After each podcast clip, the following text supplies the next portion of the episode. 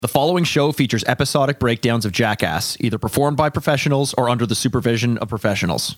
For your safety, avoid listening to this podcast at all times. Hi, I'm Mikey Aaronworth. I'm Jason Wellwood. And I'm Chris Aaronworth. Welcome to Jackass.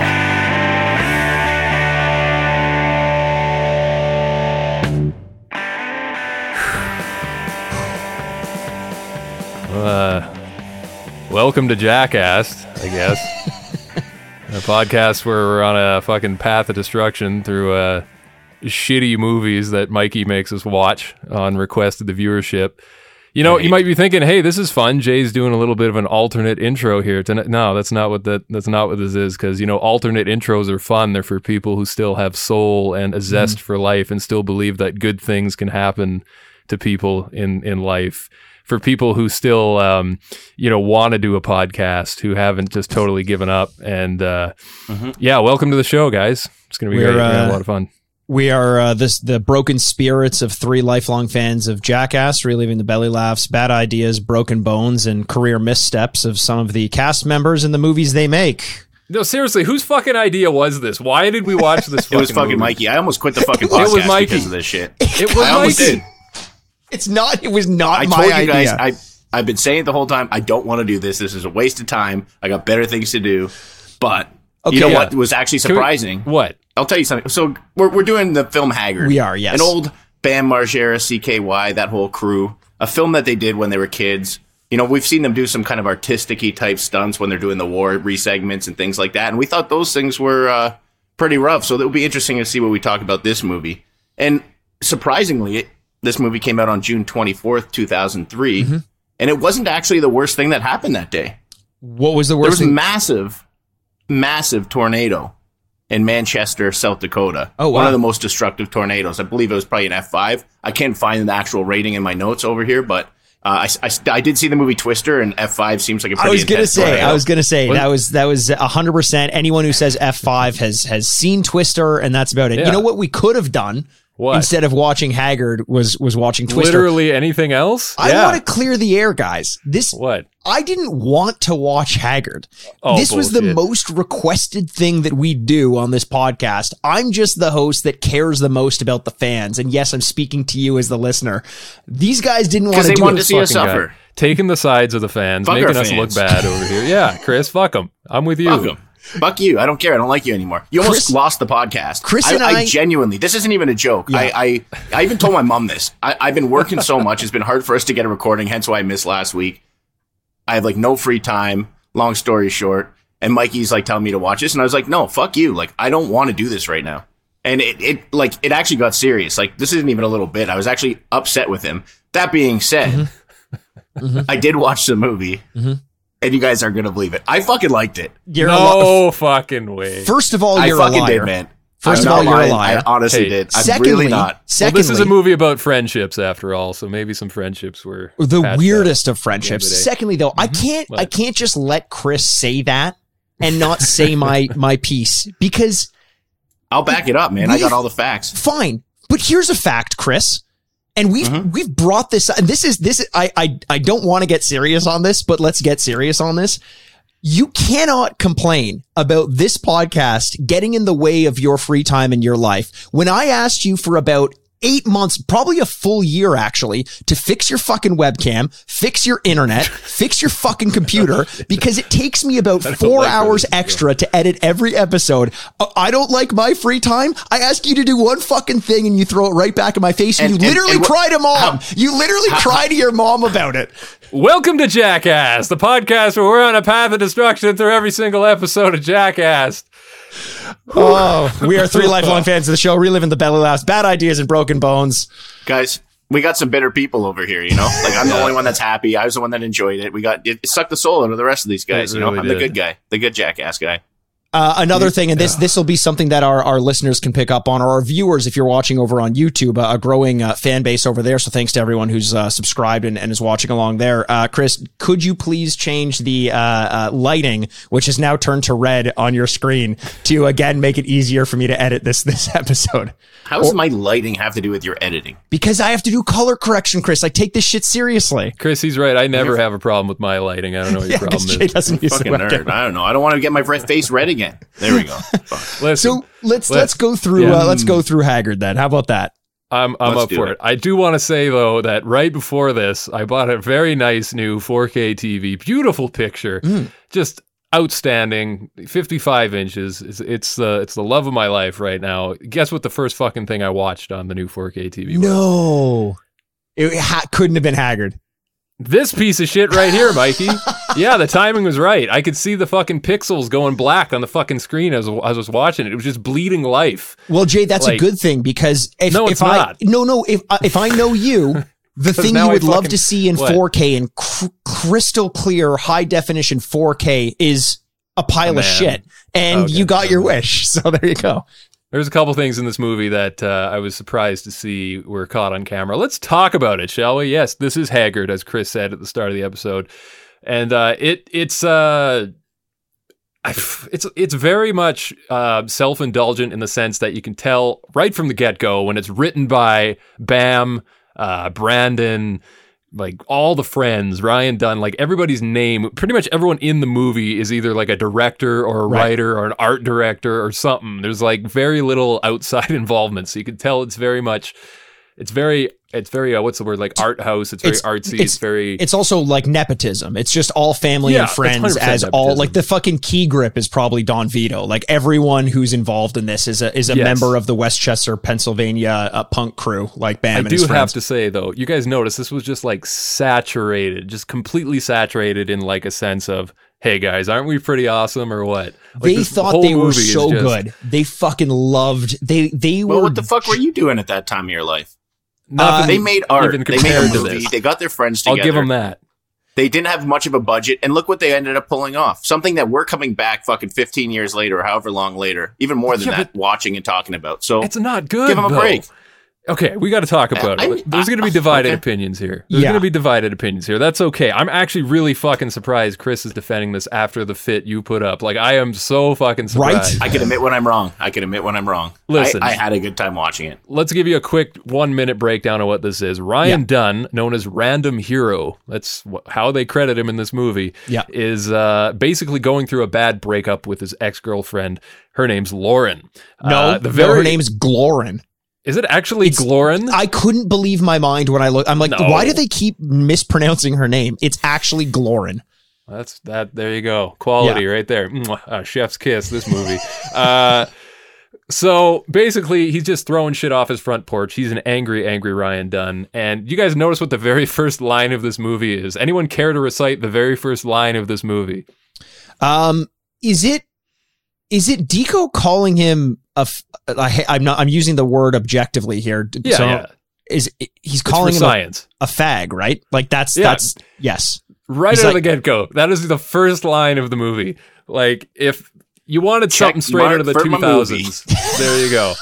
Jesus Christ. I was fucking hook, line, and sinker from the first fucking line of the movie. You guys wonder. That's comedy, man. It's edgy as Edgy, fuck. It's yeah. 2000s edginess. And the second line is he wears girls' underwear. So you kind of know where we're going with this one. yes. Check number two, baby. Check number two.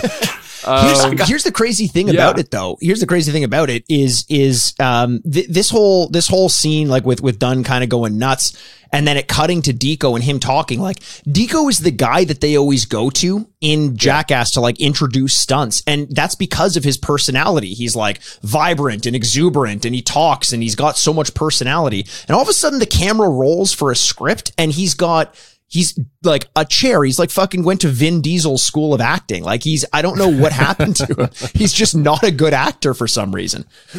no, did you? I couldn't tell. Like, what was that accent he's trying to do? He tries. He picks an accent for his character, and I think it's French, that? but it keeps changing the whole fucking movie. I don't know That's what Brandon was part. trying to do. Was he Yeah. supposed to be like, it got me, honestly, it got me thinking like, wait, is that just his actual voice? Cause it didn't make any sense to me that he would just have an accent. I was thinking he was like like a you know a earlier days Russian scientist with a twist of a few other things. You know what I mean? Like I just couldn't figure it out, but it was fucking. I thought like French Canadian. He sounded French Canadian to me. There was something to it there. There was something to it there. And like the point of, of the first intro to any movie is to get introduced to the characters. We need to know who these people are. Sure. And you get you get little tells through the filmmaking here and the directing. And basically when you see Bam Margera, you just know he plays the cool guy, okay? Like that's he wrote that in the script liner. I'm the cool guy, all right? And Ryan Dunn's the sorry loser, and then of course Brandon's the weird one. They're pretty much just playing hyped up versions of who they are in Jackass. Essentially. I Would you guys agree with that? I mean, yeah, kind of. I think I think Dunn probably wouldn't want to play exactly the version of himself. Like he's pretty much a big fucking loser in this movie, and I think I think he was probably convinced to do that. It like, or maybe that's just the way it comes across after all the writing. I, I'm not sure, but like the fact that after him throwing a tantrum, they show him in his bedroom, and for some reason his bedroom is like a 12 year old's bedroom. Like it looks like straight out of like he's 15 years old. He's got Yeah, posters on the wall, living with Don Vito, but I was I would have assumed his parents. someone's got to like sense to me. He's underage, so yeah, of Checks out. course. See, that's that's a good point. Someone's got to someone's got to call Ryan Dunn's home wrecker and then actually home wrecker his bedroom because like his is just like this. Gen- his his bedroom looks like the before picture Yeah. of one of the candidates on on his show Homewrecker. How much do you miss having a bedroom like that, though? Uh, Like I know. posters out of magazines up on the Dude, wall. Like I- remember when I- Dad got mad at me and he tore all my rap posters down off the wall? There's Yeah, like I a picture of like Method Man smoking a blunt, and I came home. I was like, at that point in my life, that was the worst thing anyone's ever done to me. I was like, totally, I man. fucking hate you. You know, God bless our thought innocence as a that. kid. You know, yeah. My, my family used to make fun of me because my room was literally just white walls. I didn't. It was just white. I didn't have posters. I slept in a room with white walls and no curtains. I, I liked the calmness of just we should have seen the warning signs back then. Eh? what the fuck's wrong with you, I man? don't know. Yeah. I don't know. I just did. It just it soothed me for some reason. I gotta ask Chris a question though. Chris, you like 2000s edginess. Do you also like plot holes in your movie? Because there's a ton Well, of I- those in this movie. No, I don't think so. You know, this is the Right out of the classic redemption gate. story. You got a oh, guy Oh, who breaks on. up with his girlfriend. Okay, mm-hmm. He's having a tough time. You got his buddies that want to come around and help him through the situation, you know? So he's going through it. They're trying to get the revenge, which adds a funny edginess to it. They introduce other characters. Long story short, you know what I mean? They're they're working through the magic and, and he ends up getting the chick at the end. It's fucking fantastic, you know? Okay, so that, that's it. I don't think we need to say anything more about this. Thank you for summarizing. That was a pretty. entire That was just a. That was good. a spot on summary of the movie. But yeah, I don't even know why I wasted an hour and a half of my life watching it. You could have just told me that. But listen, like, okay, I want to talk about the characters for a couple more minutes here Sure. before we get into what's happening here, because as we alluded to, Brandon's the weird one. He's also a scientist, and as they're leaving Ryan's apartment, Bam and um, Brandon they find a poster that says it's invention of the future contest, and first place gets a mountain bike made of diamonds, which is the most ridiculous fucking thing ever. And Brandon has this invention he's been working very hard on, the reverse microwave. Now, when he said the reverse microwave, my mind fucking it like blossomed like a flower in the fucking springtime. All of these fucking memories came back. I've seen this movie before, but it was so long ago. I actually thought this reverse microwave bit was part of CKY or something. I was totally not prepared for this. Uh and it's the it's the most ridiculous B plot to anything I've ever seen. But basically, he needs to get Freon to make his reverse microwave and win the mount, mountain bike, I- and it feels so fucking tacked on. the Deco yeah, but side Freon's story hard is to so by, weird. man. Seventy percent of the world's Freon's in Look at refrigerators, this guy jumping says. to fucking defend this movie. but it it just feels so like you mentioned Jay tacked on like it has it's not even like like normally what happens in a movie is you have these two s- stories that are happening seemingly seemingly parallel and they they don't seem like they have anything to do with one another and they end up intersecting in a way that aids one another. Usually the b plot aids the a plot and that's not what happens. Deco just finds himself at the end of the episode in a, a, a fridge graveyard because he got chased into it and then after the main plot of the movie gets all wrapped up which we'll get to later there's there's Deco's plot afterwards, like like a fucking post credit sequence that goes on for half an hour. It was so weird. I It didn't was like. great though. When, when he's driving that that that bike of diamonds, Mhm. didn't you feel very happy for him? You know, the scientist in the basement. He he he, he conquered his dream. Like this did, is just though. this is a really redemption story if I've ever seen one. Well, you know I love science, so yeah, that that I, I'd be lying if I said there wasn't a little tug in the heartstrings there. Uh-huh. Right? Didn't didn't Yeah. work for me. I was literally. I'll say this for the whole Because you movie. fucking grew up in a white room, apparently. yeah, and this bored me. fucking have some I- imagination. I grew up You in a white I, room. I wish I brought you. I grew up wish in I a white room, a and this bored me. Why? So you fucking have some fucking love for the world. Eh, well, yeah. Too too late for that. I will say this whole movie, I was so bored and and uh, that I was actually you know those you know those feelings that you have when you're like you're you're you're in bed and you're trying to, to get back to sleep and you think you fall back to sleep for like half an hour and you look and it's literally been two minutes. Like, does that ever happen Right. to you? You get like stuck in this sleep cycle. This, I kept looking at my clock and being like, is this over yet? And it had been three minutes. Like this felt like it took Oh man, big way mistake, longer eh? than it should have. So Never when, when it when it loops back this. around and you got to deal with Deco's B plot of him winning the science fair, I was like, fuck, man. It just it felt awful. So basically, Ryan's all sad and alone in his bedroom and shit, you know, pouting. And I just want to point something out here. Not that it's super relevant, but you, this movie does this thing, and this is the first time we see it here, where we get like fast cut-ins of like girls' thighs and like panties and bras and shit. But it's always like for like half a second, and it's at the most random of times that it almost doesn't even make sense why it's happening. Like here, I get it. He's he's thinking about his ex girlfriend. He sees her getting naked in his head and stuff. But there's like a scene later in the movie where Bam's just flirting with some girl he met, and there's like this flash of like her crotch for two seconds, and there's like no reason. There's no explanation Yeah, there's for why plenty of that's reason. there. Maybe unless you were being what Deco called Ryan at the beginning of the movie. What? What are you talking about? Oh, oh, oh! I see. Uh, he's I, I was Get trying your to dictionaries out, kids. he's trying to call you gay, Jay. Um, I- no, I get it. So, Who doesn't but like actually, some fucking tits and ass in a movie? that's fine.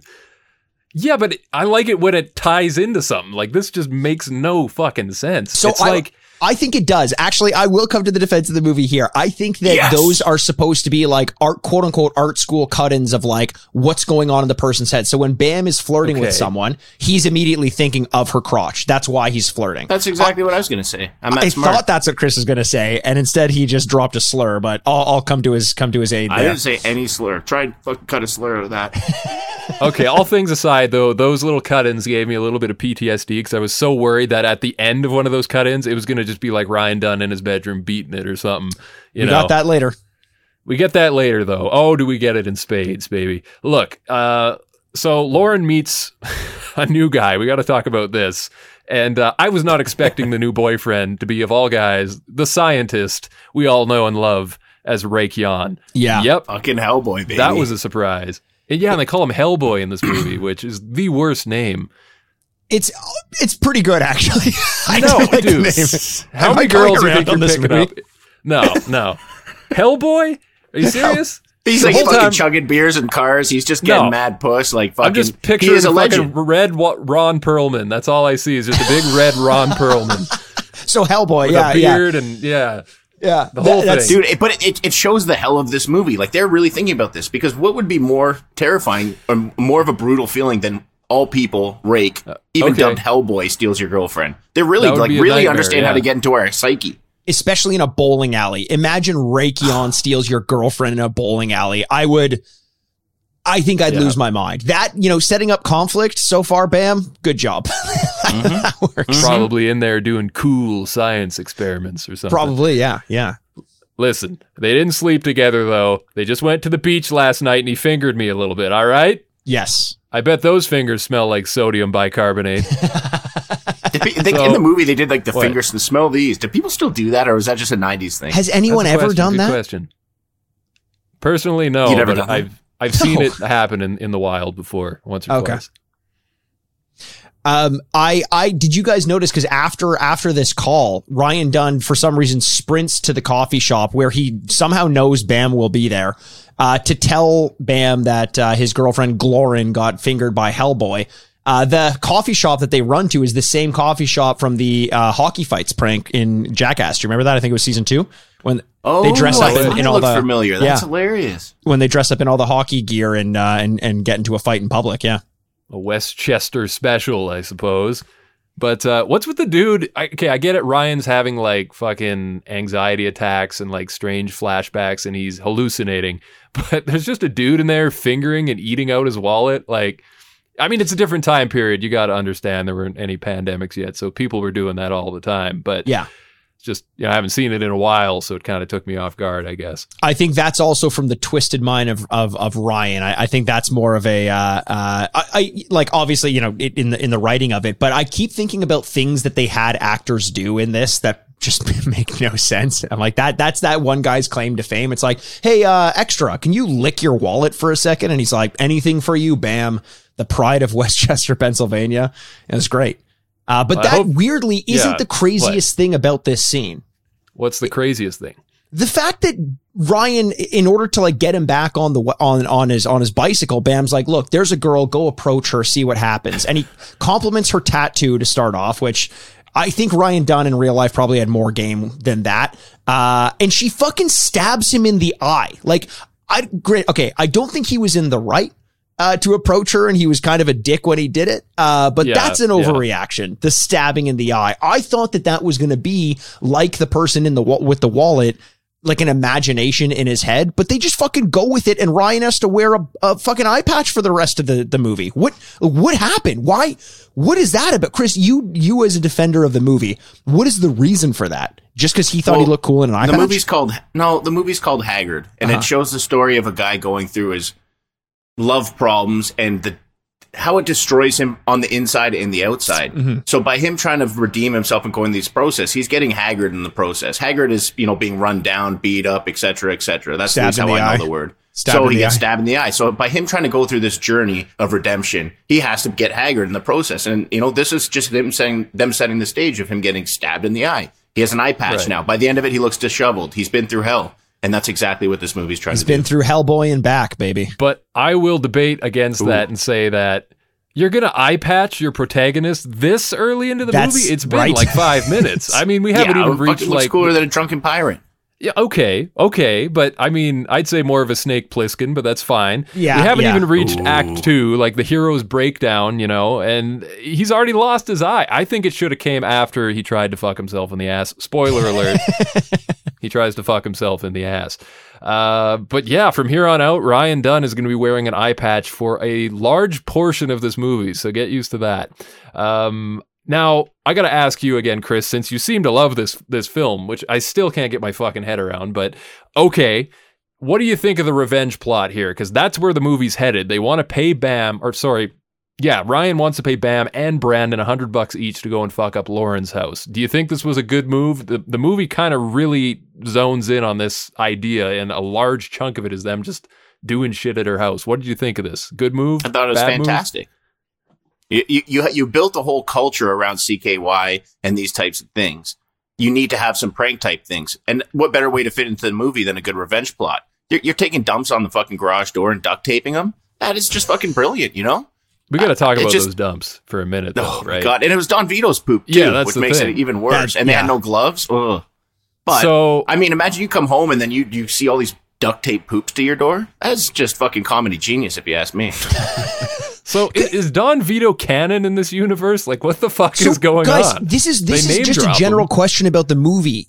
Like in in general, I cannot tell if some of these people are supposed to be actors, if it's supposed to be characters, if they're supposed to be themselves. Like Bam Margera, at some points in this, is Bam Margera. Like in the interstitials, he's Bam Margera, but Right. in the movie, he's Balo or whatever his fucking name is. Like when he's talking to Ryan Dunn.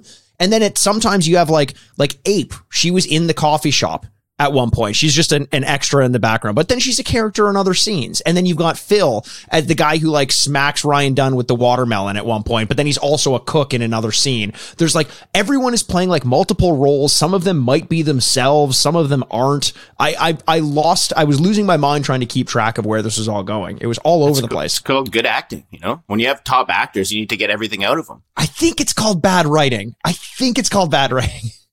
You never, you never seen fucking uh, Eddie Murphy movies, blockbusters. He Yeah, plays like alright. seven fucking characters. I, No one fucking He's complained got you about there, that. Mike. Norbit. Mm. the point is that is that they're not all always characters. The, the point is that I was sometimes totally going to bring that up later too. I'm glad it's you just that themselves.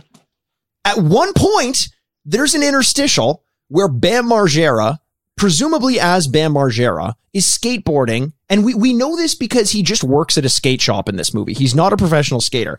And yet there are interstitials of him as a professional skater. How do you know he's a professional skater? Well, he's skateboarding with Tony Hawk as Tony Right. Hawk, unless that's not Tony Hawk, because literally in No, the that, next no, scene, you're confused. That's a police officer. for sure. literally in the next scene, he's a police officer. Tony Hawk is the police. So I'm like, wait, what, what was the point of that interstitial? That doesn't belong in the movie. It doesn't Yeah. belong in the movie.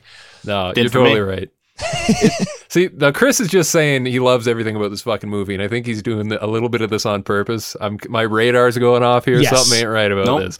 Uh, I'm wondering if he's Mikey going to pull a fast one. I'm, I Yeah. wanted, you know, I'm telling him it was a great time. I thank you for doing that. He thought it was so funny that I was going to hate this movie. I loved it. Backfired on you, bud. See, that's what this is. You had to watch it. Okay.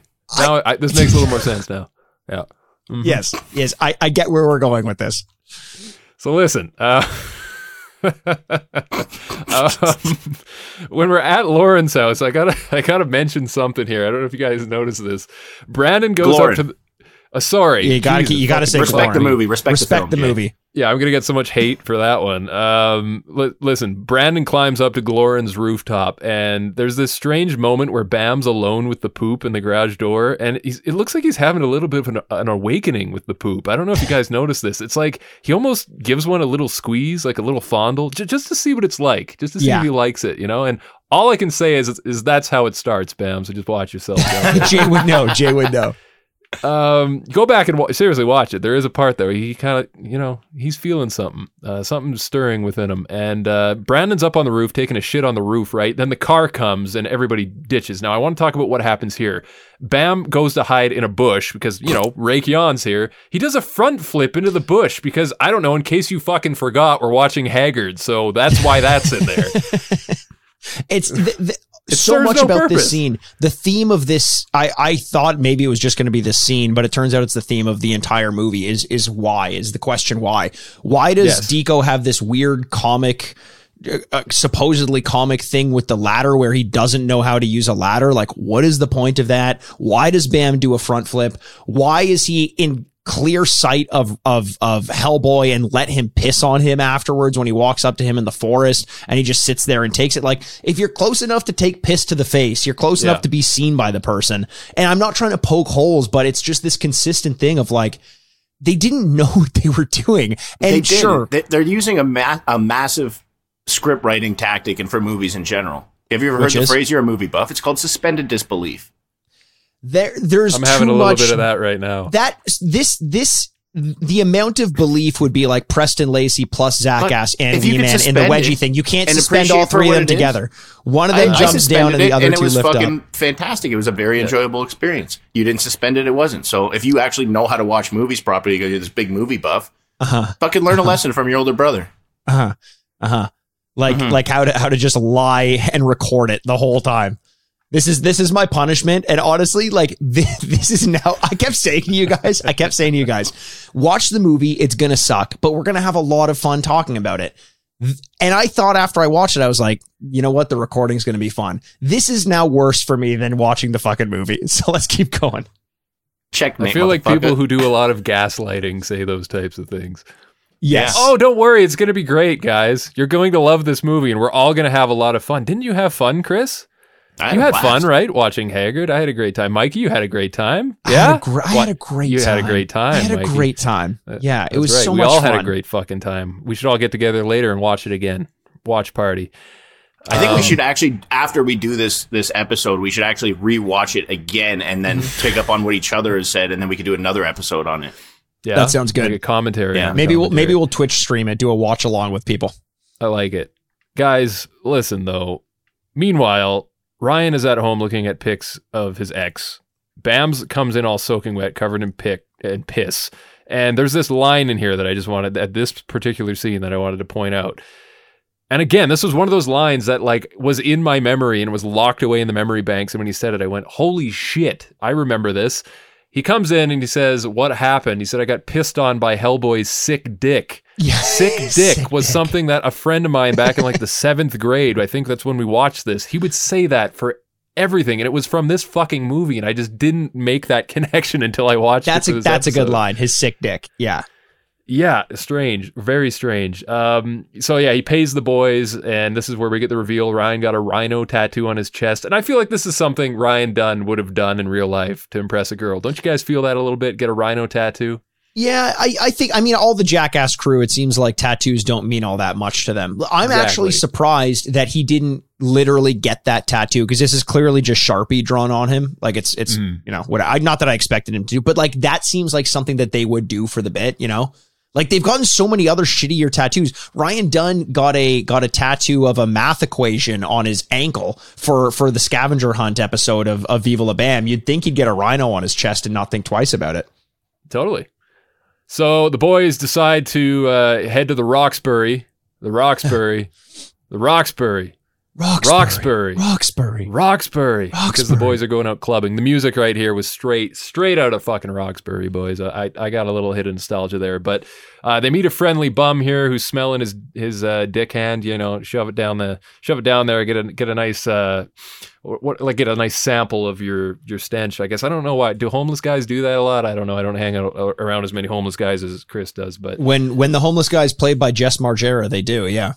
Fair enough. Um, but listen, this is the part where the seeds are sown. He says you're not jacking off enough there, Ryan. Your your girlfriend's gone. You need to let off some of that steam. He says, "What am I going to do? I have no material." And this right here is such a 2000s line. I don't have any material. Yes. I forgot that it was possible not to have jack off material at a certain point in time. yeah. It's That's a uh, reality. what what a time to be alive. And then I discovered Google Images and then it just it it it's it spiraled from there. That was that was One that was time I went onto your computer and you had like Kazaa or whatever that downloading thing was. I and, like, it was like- yeah. Yeah, it was like you kept trying to download. I forget her name, but fucking Elaine from Seinfeld. I was like, that's Julia a very oddly Louis-Dreyfus. specific thing. Yeah, I was like, why was not? like, I've seen her in Seinfeld. I want to see. I don't know. Who knows? Because I at this point I was so young, I didn't know the difference. I didn't know that some of the pictures you got were like like Oh, photoshopped. photoshopped and shit, I was like, oh man, every celebrity's got nudes. Yeah. you see how nervous Mikey got when I Internet's said he was downloading something? He's like, ooh, Oh, like, well, that that's, wasn't that that's, bad. That's the least of my of my worries. Yeah, Yeah, that's fine. Yeah. That's fine. Uh, so that yeah, right here though, like I said, the seeds are sown, guys, because this is where it happens. He says, Brandon says to him, "You could use your own ass," and Ryan has this look on his face, like my own ass, my own ass. Yeah. Like he's he's gonna save that for later, and he does. Unfortunately, yes, he will. so at this point in the film, if you've ever watched Escape from New York and thought, now there's a guy I'd like to see fuck himself in the ass, well, you're in you're in for a You're treat. about to get it. So- you're about You're to about get to it. Jay, it. I think I think you and maybe Mikey too. I think you guys are misconstruing. It wasn't like use his ass like fuck his ass. It was like no, I know that. bend it over a mirror and look at it Yes. because you see a hole and you could pretend it's a vagina or a chick's ass. Really? I thought it was like, you know, try to bend your erect penis backwards against your own will and try No, to fit it's it no, in. I knew no, I knew to he get some wasn't doing bang that. material. Okay. Like you I just thought see a he was just looking at his ass. I didn't. I didn't get it was use it to be a woman's ass. I just thought it was him That's attracted fine. to his own ass. Oh, it's because Yeah. you guys never tried it before. Well, guess just- what I'm going to do right after this podcast now. 100%. Thanks, Chris. No, thank, I thought thank he was Haggard, playing the a little greatest movie of all whack-a-mole time. there. I don't know. But yeah, okay. The greatest movie of all time. Independent Uh, movie, sorry, independent movie. There's some good Sure, blockbuster sure. ones. That's better. Sure. Yeah. yeah. Yeah. I'm not now not nearly as offended anymore. Thanks for clearing that up. Uh, so guys, you want to talk about the reverse microwave? I think now is the time because this is where we get the first appearance of it. What do you guys think of this concept? Reverse Fucking microwave. Would you fantastic use idea. Fantastic idea. it? Mm-hmm. It just Yeah. feels like something that's written for a Nickelodeon sketch, and then like I- this would have been on the fucking Amanda show, and then uh, like as a five minute sketch, and they use it for the whole movie. It just it, I, again, I- it's here's the thing, Bam. I I'm not saying this to, to to say that the guys are bad at what they do. Bam is hilarious. Deco's hilarious. Don is hilarious. This movie is not like th- that's what baffles me about it. It's like I feel like if they actually took the time to try something and to write something, they may have been able to do a decent job with it. But it felt like Deco's like, what if it's uh, I don't know, a reverse microwave? And they're all like, sure, yeah, let's let's just let's just go with that. Like and, and that's kind of the case with every joke in this movie. They they don't they don't try to punch it up. Some of the takes in the acting, it's like you guys realize that you could have done that again, right? Like this isn't a live performance. Yeah, I- but you realize they probably did this with literally nothing with their camcorders, just trying to make it something that like is funny for them and their friends. They made Then they, got made- famous and they're like, no, "Fuck they it, let's made do it." Jackass for themselves and their friends, and that was fantastic. They made CK, CKY, and that was fantastic. Like I know they're capable of doing it. This just feels lazy and bad to me. It felt very self indulgent. Like they're like like it's like they weren't trying. That's that's what this feels to me. It's like they weren't trying, and it was just completely other than what they usually do, and what's what's usually funny to them. Because this would have been after they had already seen some fame from Jackass in 2003. Like this isn't the first thing that they did. They should have known better. I think That's when it was released. it is. But look at Ryan Dunn. That's that's like middle range Ryan Dunn. That's post Jackass season one, two, and three Ryan Dunn. I don't think so. Oh, 100 percent, 100 percent. It's definitely not, yeah, early Ryan Dunn. I'd agree with that. I'm not sure how late we're into, but they, they were pretty popular, I'd say, at this point when this movie came out. Because I remember my brother bought this on VHS, and I remember when it came out, like Jackass and, and CKY and everything was pretty big. Like, I'd even say they probably were on CKY 3 or going on 4 at this point by the time this movie came out. I guess Yeah, you guys I- just aren't artistic enough to appreciate like avant-garde films. Okay. that's probably that's probably it. That's probably it. You know, you want to talk about avant garde films. Uh, Ryan is starting to go a little avant garde himself here. He's going crazy. He walks into the hair salon where Lauren works, and he's just he's he's the kind of crazy where. You, you, like at the start of the movie, you might have felt bad for him because he got broken up with, and now you're starting to see the other side of things. You're like, ooh, now I understand why the breakup might have occurred. He goes in there, and this guy's walking out after getting his hair freshly cut. He's just like, hey, you fucking that guy? Yeah, the, the guy you just gave a mushroom cut to. Why? Because mushroom cuts are shaped like dicks, right? Is that why, Lauren? Yeah, yeah. Cut my yeah. hair. You look so beautiful. He's he's having a hard time. This poor guy. It's it's it's it's hard to he's kind sympathize of with a him. He he Yeah. books her at two o'clock. uh so that he can talk to her, I'm like, that's a fucking creep move. But you know. I'm, I'm surprised. Like, if anything, if he deserved to get stabbed in the eye, it was for that. I would say over complimenting someone's tattoo. True. And I love when they bring that up too, though. He says she says, What's with the eye patch? Some girl stabbed me in the eye with a fork. Fuck off, Lauren. Jeez, calm down. Acting like you've never been stabbed in the eye before. like it's not a big deal. in in and among these scenes there are some good moments like when he's leaving the uh because this is another inconsequential scene when he leaves it uh uh he's saying uh uh like uh, she says i need to play the field or something and he says like yeah more like play a field of dicks Yeah, like feel the dick. that Great made line. no sense but it also really made me laugh for some reason that was one of the first moments that i actually laughed out loud while i was watching it Yeah, that's one of those lines too that was stuck in my memory bank somewhere. And when I heard it, I went, "Holy shit!" There's another one of those. I, I swear that was in. I thought that was in CKY. I actually think in the podcast, long time ago when we referenced uh, CKY, I think I said, "Oh, get ready to hear that line." But there you go, you just got it. Yeah. Now this next one, you mentioned Phil being a bit of a cameo here. I want to talk about the watermelon scene because it goes, it, it goes like hard cut from this hair cutting scene. They're having a fight. They're angry with each other.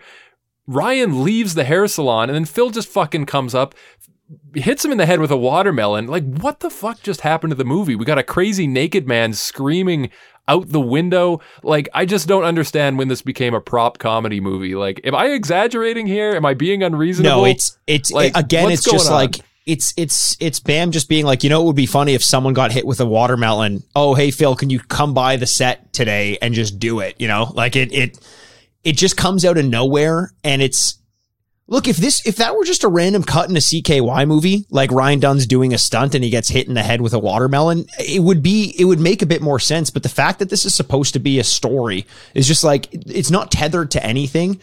And I'm not, you know, above watching a, a like a kind of a trashy movie and, and and having fun with it, like a like a movie that's really out there. But there has to be some logic to it. And in this, Right. getting hit with a watermelon and then having a naked guy laugh for like what honestly felt like about a minute and a half was just baffling to me. So then when we cut to Brandon like talking to his model figurines in his basement and playing with a toy train in a director's chair, screaming at them in like three different accents. I gotta ask, did anybody legitimately like did either of you have a laugh here? Was this No, funny I to did you? for sure. Did you, I did- Chris? Okay, No, like I'm drop it for serious. drop it for a no, no, I'm second. not You- even dropping it. I thought it was so fucking good. The trains and everything. It was just like such a fucking weird, fucking bizarre scene. I was just like, what is this doing in here? I'm like, I love that like obscurity of it. I, that I'm that I was just like, this is just fucking. That's so weird. because it. I think about things like what is going on in the mind of this person that they would want to be doing this. I'm like, you're a fucking absolute nut. And the fact that they were able to convince people, or people were able to be convinced to put this in a movie, it just fucking cracked me the fuck up. Oh man, Net, don't get Chris a camcorder. I, I don't want to see the movie that he makes. Yeah, it's very disjointed though, because this is like the only part of the movie where it gets just bizarre, bonkers, silly, and then it just kind of goes back to okay, back to the plot, I guess. Yeah. Uh, yeah, this is where we get our first appearance of Raab himself, which I didn't expect him to be in the movie. Top but notch. there you go. Great actor. What did you guys think of Raab? Because he's got he's got a bit of an accent That, himself. that, that, that Kiki act is from, uh, I mean, it's like Kiki or whatever that thing. He plays that character in the CKY movies. Right, he lost. And he his added cat. like really, like he had to use the wild card of the film. You know, you just didn't know what to expect with that fucking guy. You know, you need those depths of characters in, involved in these movies. Uh, you could have gotten a Johnny Depp of characters, and he was because he was side by side with uh, with uh, uh, Leonardo DiCaprio, who played a similar type of role in What's Eating Gilbert Grape. Uh, I think I think he did a slightly better job than than Raab himself did, but you know, Raab's going for it. Uh, he's uh, he's not leaving anything on the table. As uh, what did, what did they say in Tropic Thunder, Chris? Don't go full return. Was- But he didn't. say. Gil- Gilbert Grape did. He got Gilbert Grape with it. definitely did. Yeah, yeah. But I, to me, like Raab was just like he was just the slow guy that just wanted to be cool and he wanted to be liked by uh, Bam, and he wasn't liked by him, and he was going through his own struggles. You know, Yeah, yeah. He was uh, deep character, definitely deep, Very deepest deep. character in the movie. very deep. Yes, yes. a couple lines of dialogue. I don't know, man. This is another thing where I'm like, I guess here's another thing we got to put on the plate and deal with. Like it just, it's like my mind can only suspend my disbelief so much, and they're just piling weight onto the thing that it's supposed to suspend. That's supposed to be suspended, and I'm like, all right, here we go with another one. Why not? I don't know. You get, hey, either you But guys. I, but I will a- say I did what? I did laugh pretty hard when when uh, when Raab was uh, was was driving on the back of the bike and they just go straight into the into the bushes when Yeah, they ride like, the oh bike God. straight into the bushes. Th- That, I- was, really my funny. favorite. It's just like they're just going and then they just make that right hand turn and just fly into the bushes. That was great. That, was great. I had that in my notes too. I was like, I didn't make a lot of notes on it because I was just really embracing what was going on. And Mm-hmm. that was one of the ones that was fully in there. yeah, Yeah, it's just that it's that stupid CKY type of comedy, you know, just like flipping the switch. it's like flipping a switch and they're just like, you know, brain power from 10 to 0 in the matter of seconds and yeah, I loved I love that that was in there cuz I feel like Brandon kind of brings that stupidity to these types of movies like CKY and this type of shit. And I'm, I'm glad that they took time to be like, okay, you know what?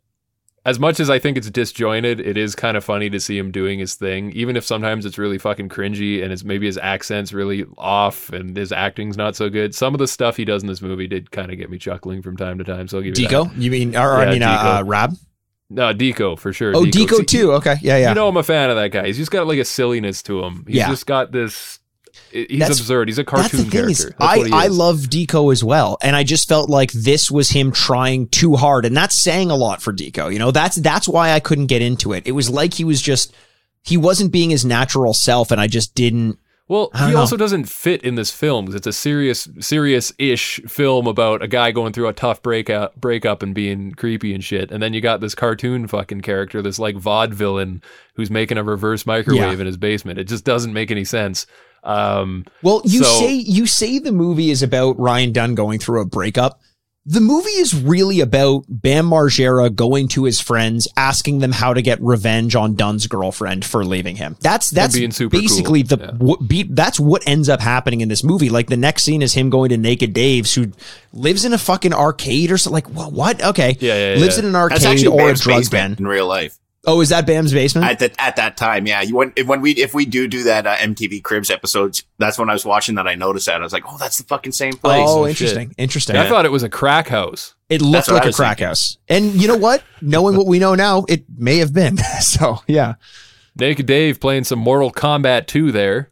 Yeah. Uh, give a shout out to Mortal Kombat 2. Did you guys also catch like a scene earlier before this? That sick Motorola Razor flip keyboard phone. Hell yeah. Wow.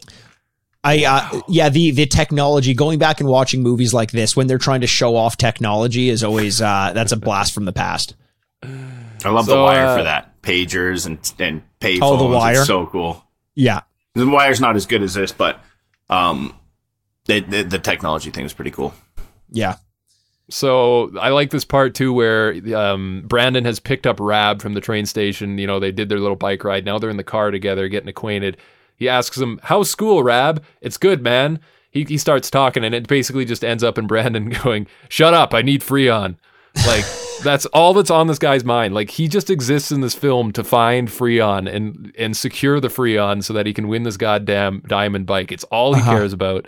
Um, They based that um they based that character from uh Batman, the Mister Freeze character, off his off uh, Deco's character. right They did. Yeah. They did. Yeah. That should have been a your fun true fact story. Look it up. the day. That's that's the that. accent he was going for. Was was Arnold's accent? eh? Yeah. It was, it was, it was. Austrian. So That's a Here's wonky accent. the movie just kind of turns into a series of montages and like clips. Like there's a part where Ryan gets beat the shit out of by some bikers and thrown into a dumpster, and then Bam skateboarding. And this is where Tony Hawk shows up, and it's just kind of like I feel like it's losing the point here, and it's and they're trying to figure out like okay, we need to like we kind of rode ourselves into a bit of a corner here. What do we do? Um, and this is where we get the scene where they get the aggression out by breaking some bottles, and I just thought to myself, why, Bam, why? Because we need a cool bottle breaking scene. Just shut up, Ryan. Okay, be in my movie, God damn it, and do what I say. Like it just feels like, you know. well, Naked Dave said so, and whatever here. it was. Naked Dave's suggestion was go break it. some bottles, and that's so that's what you're gonna do. But and- really, this is just a vehicle to get Tony Hawk in here and make his cameo. That's Yes. really what this is. Tony Hawk plays in this movie it, over the course of about five minutes, maybe even less. Tony Hawk plays a skateboarder in the montage, a cop who arrests Ryan Dunn, and a therapist essentially for Ryan Dunn after Ryan's been arrested. Like his character does a lot of heavy lifting and moves a lot of the plot forward. So good on Tony Hawk for doing that. Depth. Depth, depth. Lots He's of got a lot of depth. Uh, The Birdman. Who who would have thought? So Snake Plissken is going to jail now, and Yeah. uh, this is where they have their heart to heart. And I do want to note that in the car, the the conversation they have, this is what they bond over. He says, "Hellboy is fingering my girlfriend." Well, Ryan, my wife has been sleeping with a guy named Roger. You know what? You're all right, kid. I'll help you out. So. Ryan gets a get out of jail free card. So uh, there you go. Um, this is where we get our first appearance of Do you, Don do you Vito. up think ever? Do you think ever? Like if you if, if you got arrested and the cop looked about our age and looked like he may have seen Haggard, if you said to him sitting in the back of his police car, "I'm just pissed off because my girlfriend got fingered by Hellboy," do you think there's any chance he lets you off? Oh, Maybe. Like if if I'm a cop and I've seen this movie and someone says that to me, he could have just killed my wife, and I'd be like, "Dude." Good Well on you. We're grabbing a beer after this. Yeah. Yeah. That's fucking hilarious. So Don Vito is in this movie. They don't just name drop him. He's here, and I, I guess he thinks he's Julius Caesar because he Yeah. doesn't change out of this uh, attire for the entire fucking film. He's eating grapes in a toga and shit. Uh, yeah, there For he no reason. He A just young is. Don Vito. They're sitting on sitting on the porch, just reminiscing with Don Vito in the background. And it's it basically this one ends where where this is the scene that leads up to Dunn jerking off. And the Right. best part about the scene, because like you know, ignoring the fact that Vito is just randomly in a uh, in in a, uh, a a toga, is the fact that uh, as as Dunn's leaving, it, and this feels like a real reaction, not a moment of acting from Don Vito. Don grabs him by the the arm and says, "No, don't jerk off. Where are you going?" Which is just a great like unexpected line from Don Vito. Don't Hang jerk off. Get me. the hell Come on." back here. Yeah. What are you doing? What are you doing? I'm so It's- lonely. That that was another one that really made me laugh for some stupid Yeah. reason. Yeah, he has another line too where he finds Ryan passed out on the floor and he says, Why is your dick in your hand? I'm calling the police. No, Don Vito, don't call the police. They'll find you yeah, they're already looking he- for you. They're already looking for you. because he molests children. He That's- does. He That's does. the joke I was making because he's Oh, oh, you think to molesting children's a joke, Jay? That's a joke to you now? I don't know. You tell me, Mister White Windows and no blinds and You- Listen, Gloves when I- he sleeps. gloves when I Yeah, that sleep, so they don't have my Glove when you fingerprints. I mean, I You know, uh, but you know who wore a glove? You know who wore a nice pair of gloves? OJ. I do. He stole one of them from me. and a Yeah, man- Where do you think I learned it from? Yeah, there you go. There you go. Fine. Listen, guys, I just got to talk about this next part here as well because this is just, it's getting to the point where I look down, it's like 45 minutes in. This movie, Mikey, you said it already, it feels like it's been two hours. Like, Yes. there's just something about this movie. The pacing is way, way off. And I thought, like, for sure, oh, they're wrapping up soon, right? Nope. We're only halfway through Haggard at this point. It's crazy. Uh, we get a Brandon uh, high on acid watching his TV sideways. He's placed his TV sideways. He's basically just watching TV stat- static here. Do you guys get a chuckle out of this, Chris? Do you think this was funny? Um, yeah, it's all right. I mean, the Some sideways TV thing was pretty fucking there good. I I was Yeah. actually looking at my TV thinking, man, should I mount it this way? And I'm watching it like this. Yeah. Like, it was kind of logical in a certain sense, you know? And it, You're it is a very down, like yeah. legit acid thought. Yeah. For sure. For sure. Um, but yeah, the movie kind of just goes on. I think we could probably skip ahead a little bit because, like I said, it gets a little bit disjointed here. You get Don Vito in a bathroom with two naked women arguing with Ryan Dunn, which I th- that's like an Academy Award winning performance right there for Don Vito. He probably had to act the shit out of that one. Um, you know, because there was um, adult women in in the bathroom with him, naked Yes. adult women. Yeah. He's not not as interested in them. I don't know if I need to mention it again, but no, it's fine. I won't mention it again. We'll we'll move on. this this area so here's a quick summary so that we can skip ahead of these scenes because nothing important happens in any of them but all of these things are happening simultaneously simultaneously at this point in the movie rab has come into town so we have his car for no reason that's just been set up uh, Don Vito and Dunn are eating fruits in the bathroom with these two naked women dressed like Greek chancellors for some reason. This is after Ryan Dunn tried to jerk himself off in the bathroom while staring at his ass. Then you got Glauren shaving her legs in the bathroom with a mirror behind her so that you can see her uh, lower back tattoo. Because at this point in time in the early 2000s, I guess those weren't trashy yet, or if they were, uh, reminder this is taking place in West Chester, Westchester, Pennsylvania. so trashy is sexy to them unironically. And all this is going on and nothing really has anything to do with anything. You just get like a five or 10 minute segment of the movie that is just scenes that don't ultimately have anything to do with anything. Yeah.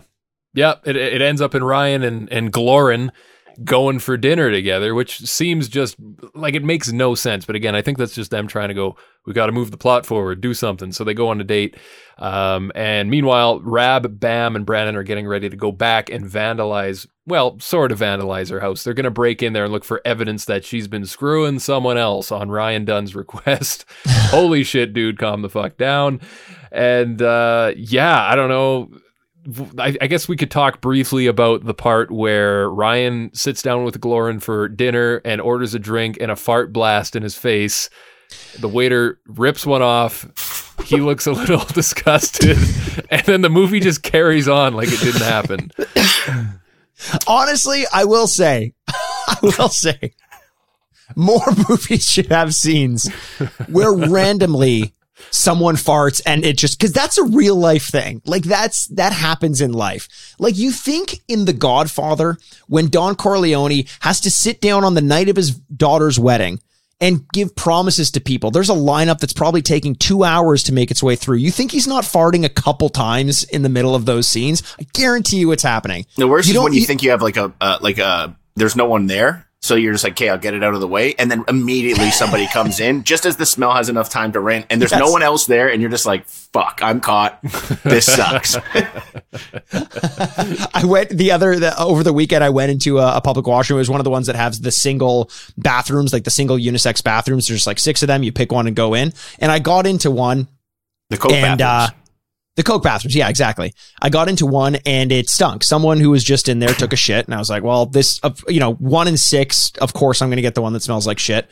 Didn't end there. Right as I was walking out, someone opened the door. It was a really beautiful woman and walking into my place. And I'm like, I just look at her and just speed walk the other direction. What am I going to say? This was someone else's doing. That's, that's going to be even more obvious. It just, it didn't work. I'm like, of course I go into the one that smells like shit. Yeah. A beautiful girl comes Next in. time that happens, in. Mikey, walk out going like this. That way, people see it and ah. realize That's a good you- idea. Yeah, yeah. Been That's a good done idea. that.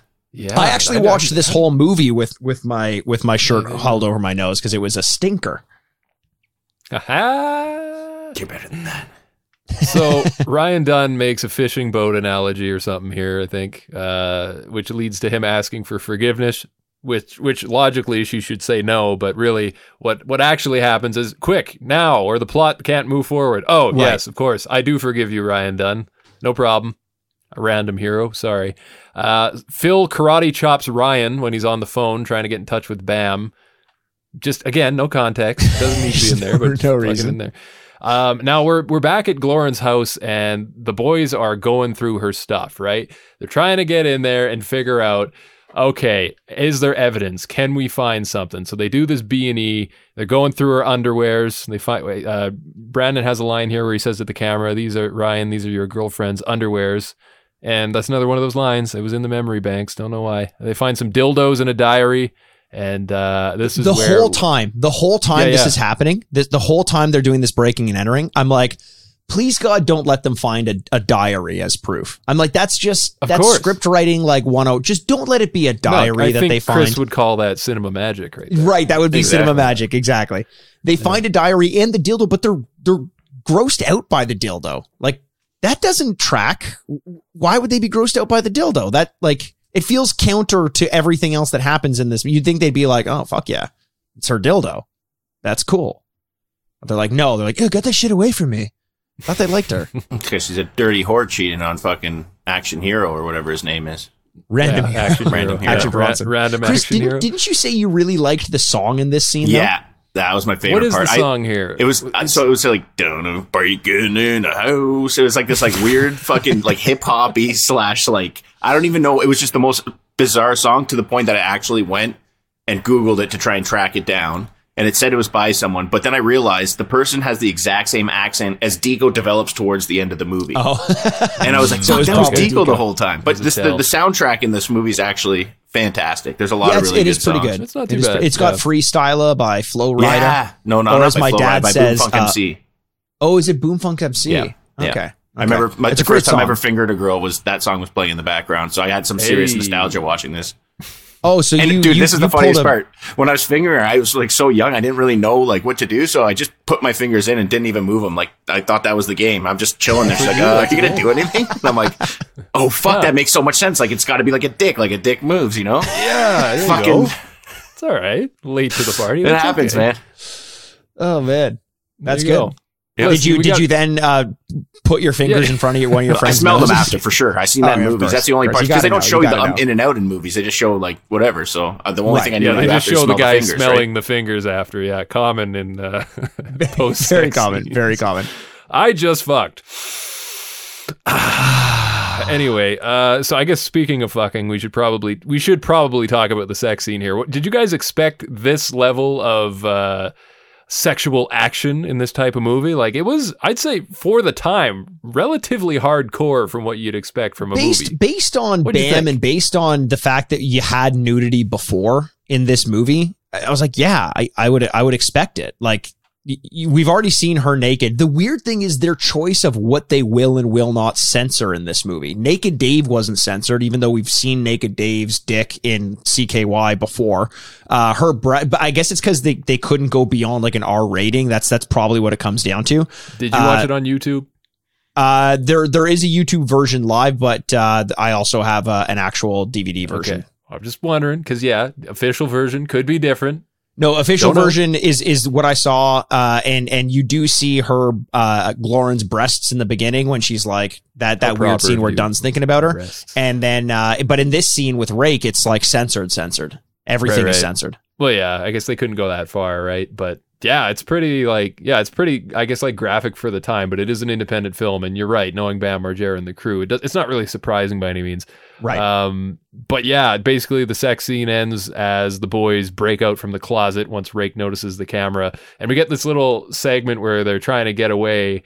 And uh, Brandon jumps into the trunk of the car. They drive away. They have a little spat out by the uh, the ditch later, and eventually they they make their way back to Dunn. Now, Dunn's like happy go lucky here. He just went on a date with Glauren, and she lied to him and told him that everything's gonna be fine. I, you know, I forgive you. Let's get back together. But they show him the tape, and you know, there's just this look that comes over him. Like he looks like he's about to go on a killing spree. Like when he sees what has occurred, uh, he's he's angry down to his his core, and now he decides we need to get revenge on Hellboy and kick his ass. That's basically where the rest of the movie is going. It's like let's just get revenge on this guy. And this now- this becomes this becomes the most convoluted revenge story that Yes. I've that I've ever seen. It's Exactly. basically they st- and I, here's the thing: they don't explain what they're doing; they just go into it. So again, I'm like, why are we seeing this happen? It starts with uh, Deco dresses up as a rocker to like infiltrate the rockers and and pretend like like uh, he he's one of them to get insight into into Gnarkill, the band Gnarkill, and and and uh, and Rake's name or a, uh, Hellboy's name, so he can call a record store, pretend to be that person, say that Gnarkill sucks, but that that person is going to the record store in a second.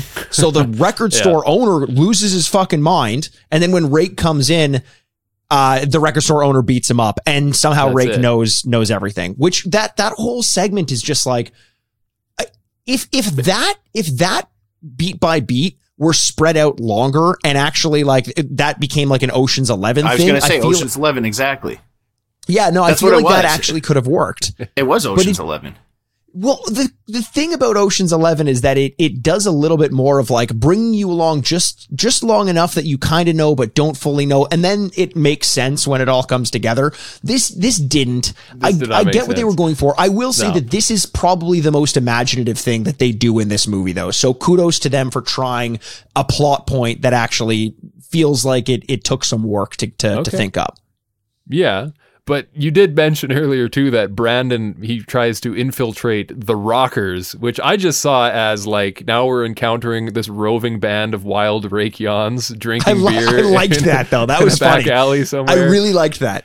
yeah, like it the- was. It, it was like they were doing like a pre-mating ritual, like among their species. You know, it was like a rare sighting in nature that we just happened to stumble upon. It was Yes. the strangest thing. They're all like they're doing like that throaty growl, like right. It's that would be like if, if you like stumbled across those goths that are in that meme uh, that's always captioned to different songs that are dancing under a bridge. You're like, is Yeah, that a fucking yeah, yeah. thing? Do people actually just group under bridges or behind fucking bushes and just subcultures I- I just hope fucking so. drink beer? Yeah, I guess so. It, th- that whole thing was funny to me. That like the the idea of there being roving bands of metalheads that don't even speak real words. That was that was really good. I, I thought I thought that was that was a great addition to this. So, uh, just like we're playing Call of Duty 4 back in the year 2007, somebody had a kill streak and calls in a skateboard to stop the angry Rake Yohn, who is now pursuing Bam down the streets. Uh, we get a bike chase, Rake on bike, Bam on board. Uh, we get we get some uh, some pretty good like skating here. Actually, Bam does this like he's he's going like full fucking speed down a hill, and he, he goes up a ramp and like ollies over a big rail and shit. It's pretty cool. Yeah. Um, but yeah, this is also where Brandon somehow ends up in a junk heap with the old refrigerators, and he gets his sweet, sweet Freon finally.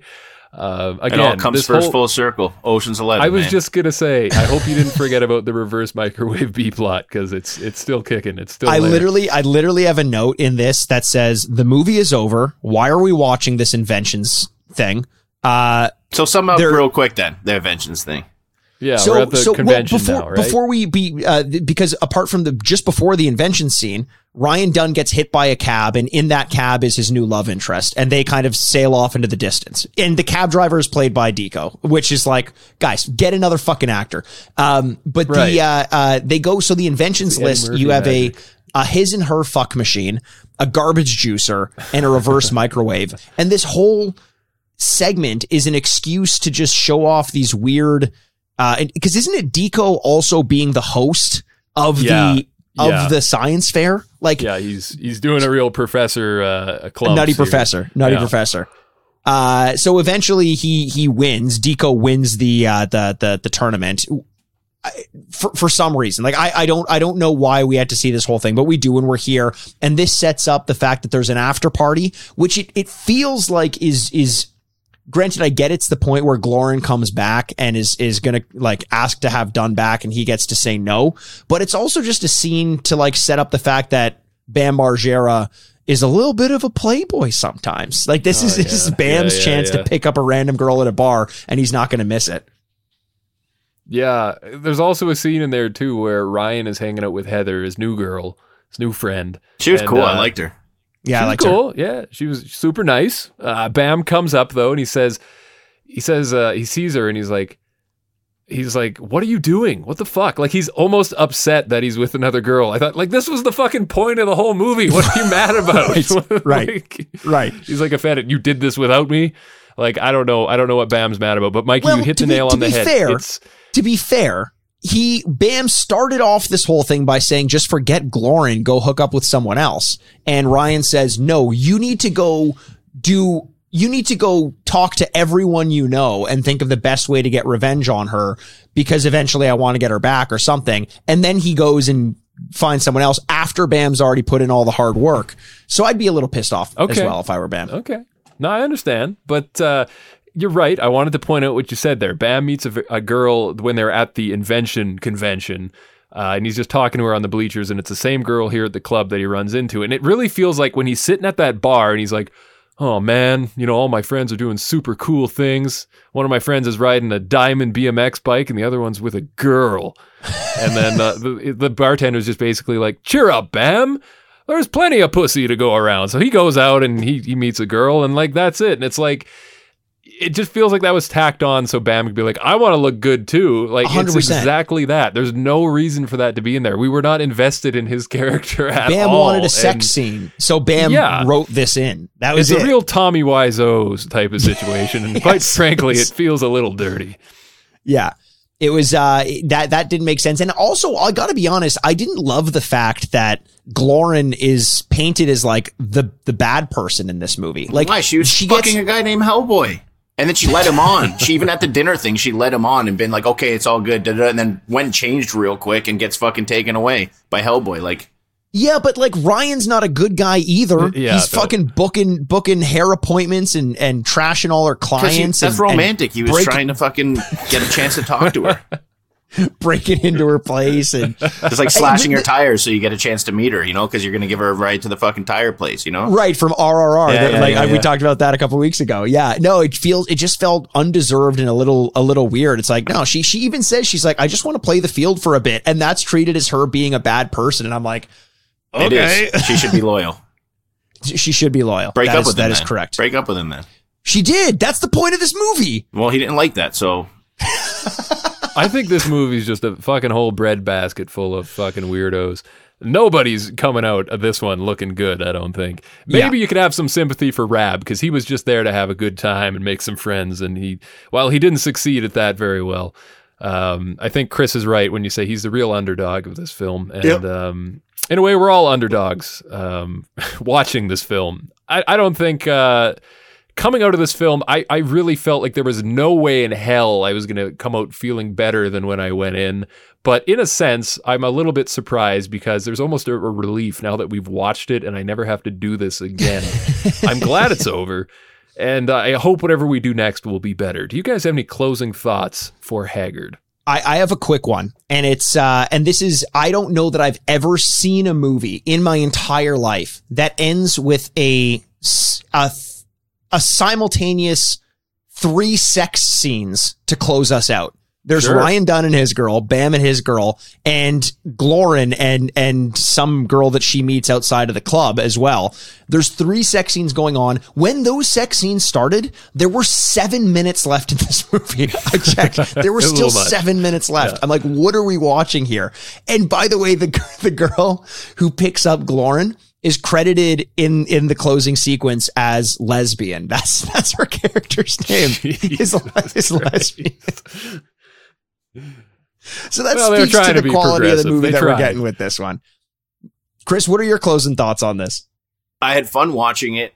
Maybe it wasn't polished as you guys might normally like in a film, but I was legitimately pissed off going into it. It was pleasantly surprised me. It brought back some nostalgia. There was good tunes. I got to see some skateboarding. I got to see some chicks. It was a good movie, man. I used to watch like do you know how do you know how many low budget like gangster films I've watched like like like in like the hoods and stuff where it's like I used to watch every single one that ever came out. So I'm used to these kind of films that doesn't look like the acting is at its peak level. You can tell Sure. it's low budget. I just have fun, man. I get shut off my brain. I don't have to think about real life and having you as a brother. So it it's just a nice like you know breather from everything. So I enjoyed it. Fine. Wow. Uh, how dare you? I, I'll say, I think. You're happier watching this movie because you forget about me. It's true. okay. Well, AJ, while I decompress that and uh, and and write down notes to talk to my therapist about in a week or so, what what were your closing thoughts on this? Um, I don't even know, guys. Like I, I was uh, here. I'll say this: before we started, we had our Discord chat going, and and I could tell Chris was having a hard time, like he said at the start of this episode. convincing himself to actually make time for this. I probably like I was keeping quiet. I was keeping my mouth shut. I think I waited longer than Chris to watch this. I was pretty down to the wire. It was a struggle. I did not want to do this either. I was just keeping my mouth shut about it. Um, like here's what I'll say about the movie. I'm never watching this shit again. Like I don't see any point in watching this again. Like I feel like like unless there's some like, you know, we have an anniversary episode to go and look back Hell at this, yeah. then maybe No. maybe if it's that important to everybody, we'll come back and we'll do a commentary on the commentary like Guys, I said, flood the comments. I Make will- Mikey. Mikey, who's pleased as all the guests. Fucking flood his comments. never- tell him we got to do this episode again. No, because he's, a, he's a guest pleaser. That's what he said at the beginning of the episode. Let's fucking put your money where your mouth is, asshole.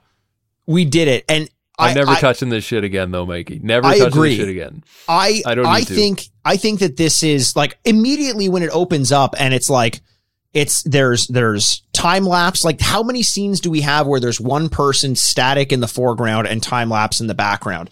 And do that do that once. And then they have like seven more time lapse scenes in this movie.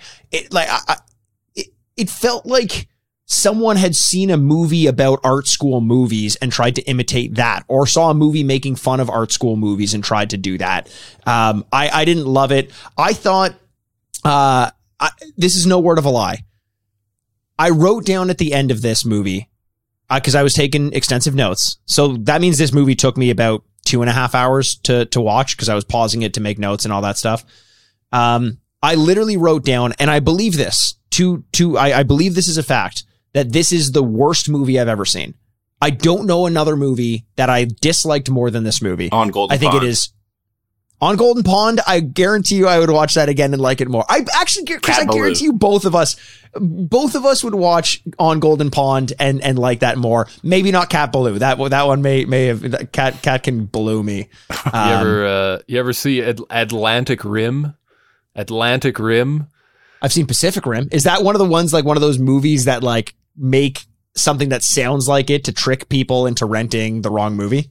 Yeah, Atlantic Rim is exactly that, Mikey. It's the movie my dad uses when we're hungover after a night of drinking as a cue to get the fuck out of my house. Let's put on Atlantic Rim because trying to sit through the entirety of Atlantic Rim, I'm sure, is an impossible feat. So I'd say next to this movie, uh, it's maybe a step above Atlantic Rim, but yeah, bottom of the pile.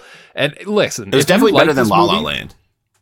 Okay, I haven't seen it. I haven't seen that, so I can't speak to that. Neither But have I, I want to say to the it would be. listeners, Sorry. to the listeners, if you liked this movie, I'm not shitting on you. you. You have questionable tastes. I'm not shitting on you though. If you like it, you have your reasons. Maybe it's a nostalgia thing. Maybe you thought it was good. I don't know. Listen, if you like it though, here's the thing that I'll say is like I'll try to be as fair as I can here. This movie was made and written by guys who were primarily stuntmen, right? You're asking stuntmen to write a serious movie, semi-serious movie about a breakup.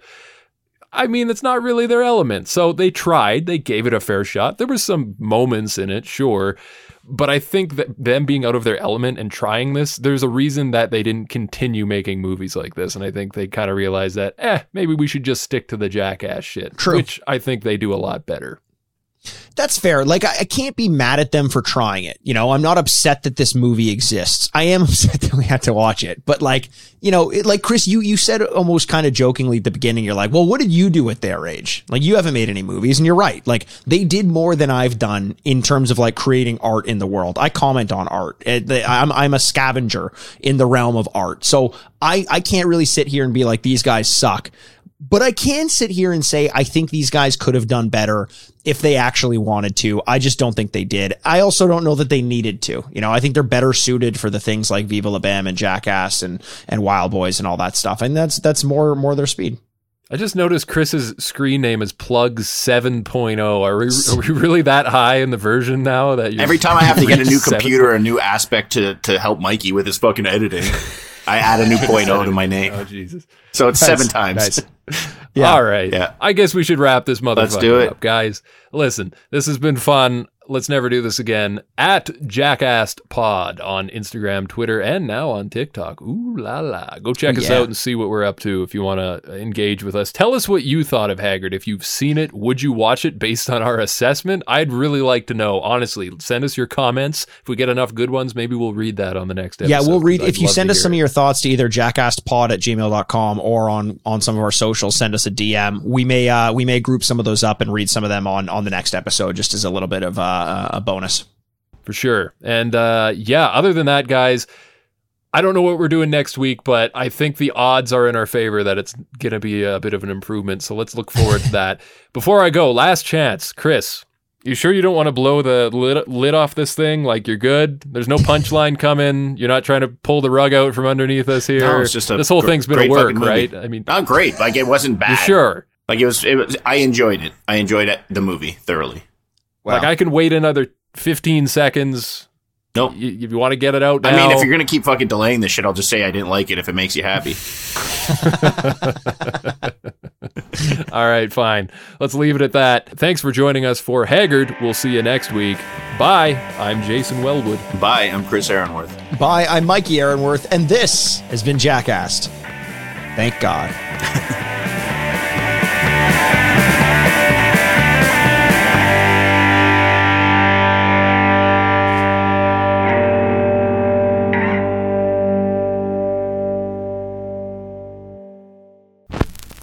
Furnished by Sad Styles Productions. Get into it.